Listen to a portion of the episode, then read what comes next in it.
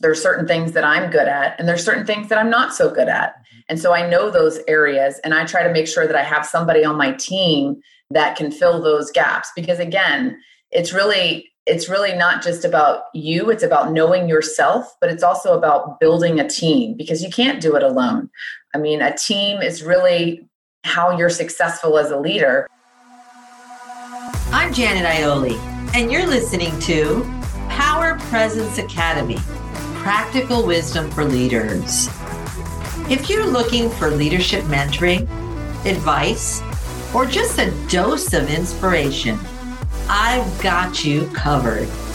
Join me as I share leadership tips and lessons of experience from experts and from executives at the top of their game. This is your go to place for all things leadership. It doesn't have to be lonely at the top. Let's go. I'm thrilled to have as my guest today Katie Selbe. Katie is currently the Chief Operating Officer at Blue Halo. She's a systems engineer and has over two decades of experience in the space and defense industry. Katie, thank you so much for being with us here today. Thank you for having me. I'm delighted to share my experiences with other women out there to help them reach their fullest potential. So thank you. I appreciate it. Yeah, that's terrific. So I just want to start out because all of us have a story, right? And I want to start out by hearing a little bit about your leadership journey and how you got to where you are. So if you could share with us a little bit about your journey and how'd you get there? leadership skills, they're not something that you're born with you really have to learn and grow into that field. And early in my career, I had the opportunity to be a part of some amazingly talented teams with some really inspirational leaders. The kind of leaders that, you know, that could really convince you to do anything. They would convince me to sweep the floor if they asked me to, if it's what the team needed. Everyone really had a clearly defined role. The team respected each other. We delivered really high quality products. We were really the team that you wanted to be on. Work was fun, everyone enjoyed working together. And then I had some teams that were not very well run where we failed to meet deliveries, some software deliveries that we had. We had faulty products, we had very low morale. And even though I wasn't the manager, it was not a fun place to work. And so I stepped up to the plate to try to organize the team with roles and responsibilities and said, look, guys, we're not going to continue to have these products returned to us because they're not meeting the the goals of what we're trying to do here. And so we implemented some new processes to really ensure that the systems were passing testing. And then when the manager left, I kind of defaulted into the program manager role. And I got into leadership because I felt I could make a difference and have a positive impact on other people's lives. It wasn't something that I said, you know, I want to be the boss one day. It was really something that I felt I could have a bigger impact on the organization and make a bigger difference as a leader. And that's kind of how I came into the role I, I am today. It's interesting. I hear this a lot that it's it's not always a goal that is set. It just kind of people fall into the leadership journey. And so let me ask you this. So what have you learned on this journey? So I would say it's really about knowing yourself and your own strengths, your own weaknesses, your values, and your beliefs. That's really foundational into becoming a strong leader because if you can't understand yourself and what you're good at, it's it's really hard to serve others if you will. And you can't do it alone. You can only as one person can only accomplish so much and you need a team around you. And so i find that as i come into a new leadership role it's really assessing all the team's strengths and filling any gaps that I may have as a leader. There's certain things that I'm good at, and there's certain things that I'm not so good at. Mm-hmm. And so I know those areas, and I try to make sure that I have somebody on my team that can fill those gaps. Because again, it's really it's really not just about you it's about knowing yourself but it's also about building a team because you can't do it alone i mean a team is really how you're successful as a leader and building diverse teams. And, you know, from a team standpoint, you know, it's been proven that diverse and heterogeneous teams produce better outcomes. They have different perspectives to ensure that when you're making a decision, all angles are considered. They provide more innovative ideas, they challenge the status quo. Whereas teams that are all alike tend to have groupthink, tend to become much more complacent. And so, again, my leadership journey has been about finding myself and then building a team around me. I love how you mentioned the self awareness piece. And I wonder, did you ever feel like you made a transition from, okay, I have to be the smartest person in the room to, wow, you know, the hum- humility of I can't know it all. And right. now I have to rely on others. And that was a big transition because I did grow up in the ground floor and I grew up doing a lot of the work hands on. And as I running a program, I still grew up on that program. And then when I moved from one program to another program that I didn't grow up on, that was a really scary transition because I didn't know everything, but I had to figure out who did know everything. And I had to be humble and say, look, you know, I'm not the smartest person in the room, and that's okay. And I'm okay with that. And it's okay to ask for help. You know, it's so many times people don't want to ask for help, but it's okay. I have a, you know, kind of a board of advisors. You know, I'm, I'm, I'm at a smaller company now than I was before, and I still have that network of people that I call on when I am not sure, hey, this doesn't sound quite right. You know, is this technology really all it's cracked up to be? I'm hearing a lot about containers or Kubernetes. And, mm-hmm. you know, I think that it's okay to not be the smartest person. I think that's a learning, right? That we yes. go through. It's like trying to be the smartest person and then realizing there's no way I ever will be. And, right. And I will never know it all. So how do I ask for help? I love that advice. Now you're a woman engineer and yep. you work in a pretty male dominated industry and you have been. So talk to me a little bit about any challenges or obstacles you felt like you faced being a woman in this industry. So I think some of my best advice is, you know, really just to be yourself don't try to be one of the men. It's okay to be different than your male counterparts. And honestly, that's the value that you bring to the table because what makes you different is really what sets you apart from the rest of the team. And it took me a long time to kind of come to that realization because there were a lot of times where, you know, I wanted to be treated fairly and I wanted to be treated, you know, and I still want to be treated fairly, but it's okay to be different than others. And I would say the obstacles that women face they really change as your career changes frankly. Early in your career you know women were tend you know were always asked to take notes or make copies or assumed that i was part of the admin staff and not part of the technical team that was engineering the solutions. So you know there's polite ways when people say hey you know would you mind taking the notes? It's you know what? I took notes last time. How about it's somebody else's turn this time?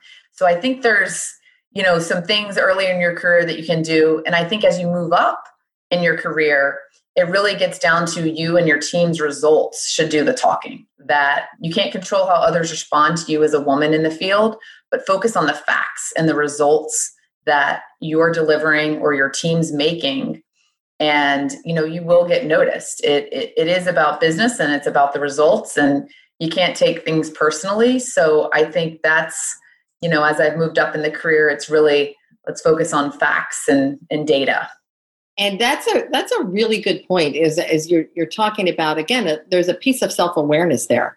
Right. Knowing yourself and what i hear from you is also a, a piece of you know don't take yourself so seriously.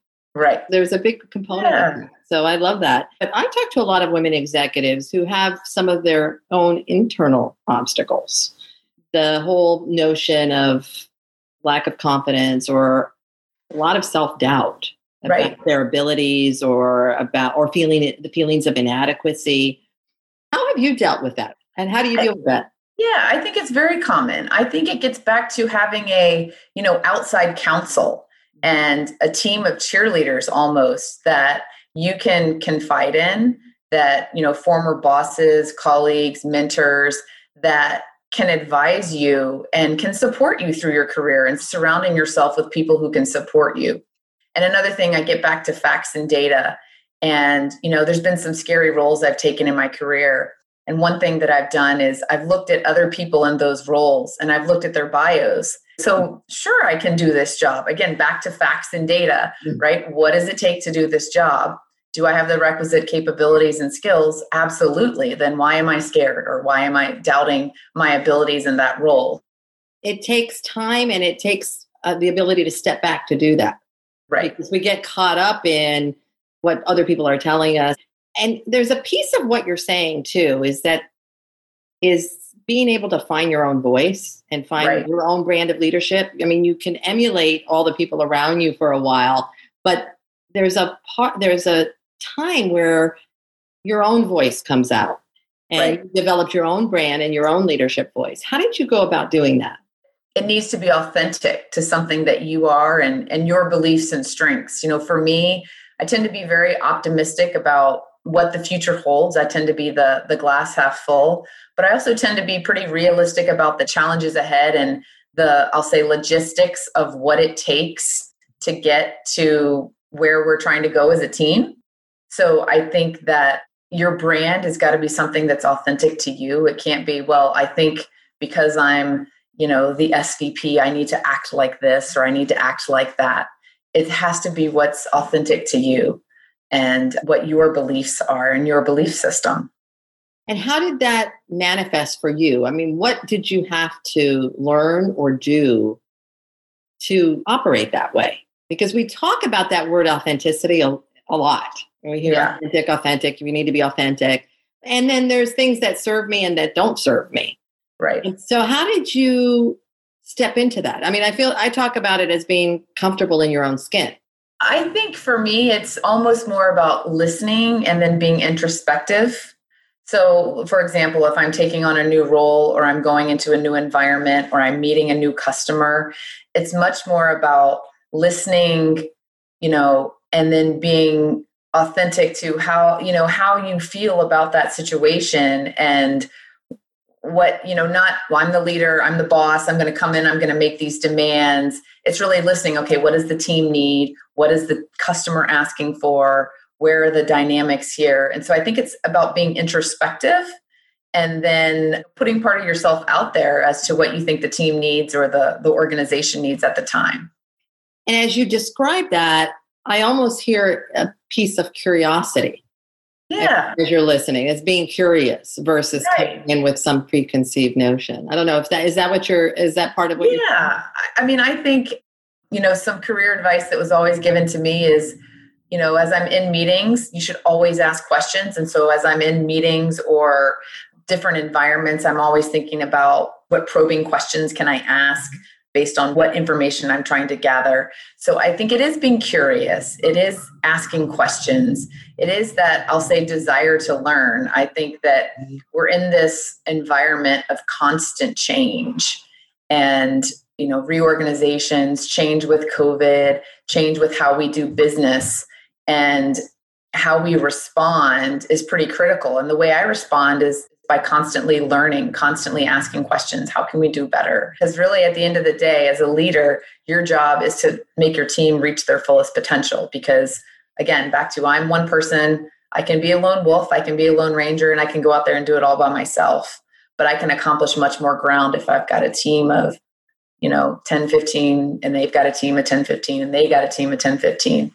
So I think that's really, as a leader, my goal. Now you're giving advice let me ask you this you mentioned advice Mhm. what's the best piece of career advice you received So something I think about a lot, you know, when you move up into a leadership role, all eyes are on you. What you say, how you act, how you dress, everyone's watching for your cues. You're really setting the pace. It's kind of like it's kind of like your kids, right? They sense your energy, right? I know when I walk in, if I've had a bad day, my daughter will say, "What's wrong, mom? You know, what happened today?" You know, when you move into that leadership role, everyone's watching how you respond and will feed off your energy. So if you're excited, if you're jazzed, the team will pick up on that. i can't tell you how much i hear that from people is that you are now on display whether you just whether you realize it or not Right. And everything is interpreted, right? Everything Right. you say, you can just make a nonchalant comment, and then that has a different meaning as people interpret it. So that's that's a great piece of advice. What advice would you give to women who are trying to figure out some sort of a success formula in their career? So I would say a couple things. I mean, it does come from working hard. There is no, you know, magic pill that you can take to move up the ranks. It's hard work. It's asking questions, it's being curious, it's having that desire to learn and to make a difference. I would say if you're starting out your career, I think finding mentors, I think that's also been a really helpful thing for me in my career is finding people that I want to be like or that I admire and learning from them. I would say that's pretty important as you're moving in your career and keeping those mentors on your outside council board board of directors if you will is a is a great thing to do as you're moving along in your career.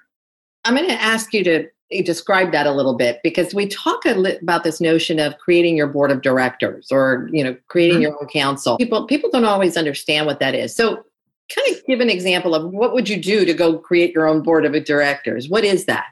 So I think it's people that you've interacted with through your career, whether if you're just starting out, maybe it's professors that you've had or if you had an internship but it's people that almost you i would say you've kind of clicked with and you've had some sort of experience with and you've kept in touch right? You have to keep in touch with them. It has to be somewhat mutually beneficial. It can't be i'm going to call on you whenever i need help and that's the only time i call. It's got to be some sort of mutually beneficial relationship. I know some of the mentors that that I've had have been, you know, they're really friends. It's almost, you know, a friendship more than a mentorship at this point in my career. And I have I have a variety of people that I call on depending the situation. I have some very senior PhD technical folks where if I'm faced with a hard problem and something that I'm not so familiar with that I'll be like, "Hey, give me the lowdown on this." And and so I, I have those kind of people. I have other people if I'm negotiating with an employee on salary requirements or something like that. I have some friends who are in the HR community that I would call on and I would ask for, you know, what is market? What do you see as market data for this kind of position? So I would say it's having those connections through your career and that comes with time and experience. There's really no way it's not like you're I have some mentors that I've been matched with earlier in my career and some I've kept in touch with, some I haven't. It's really who you've clicked with through your career, who you desire to stay in touch with and have that sort of long-term relationship. And I only asked for clarification about that because people always ask, well, what is that? You know, how do I go about creating a board of directors? And and I always tell women that it's it's really it's like you have your own cabinet of people who you can draw upon that are different than your team right? right. So you're external than your team. It's not that you're going to not draw on your team, but these are people that can help you as you think right. through things. What inspirational quote would you offer just to motivate people or to encompass some of this wisdom that you're conveying today? So, a couple things that I think about when either I am feeling frustrated or you know not sure what to do one thing that I think about is there's a quote out there about, you know, a good plan executed now is better than the perfect plan executed next week. So it's kind of about the, you know, perfect is the enemy of good. Mm. And so I think that's something that as a senior leader and as a as you move up in the organization, you have to pick and choose where you spend your time.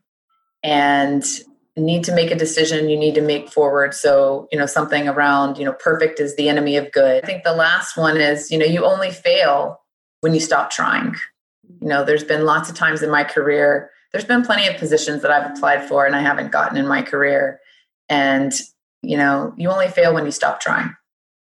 Lots of words of inspiration there. I just want to ask you a little bit about the perfect because yeah. it comes up so much, right? The wanting to be perfect.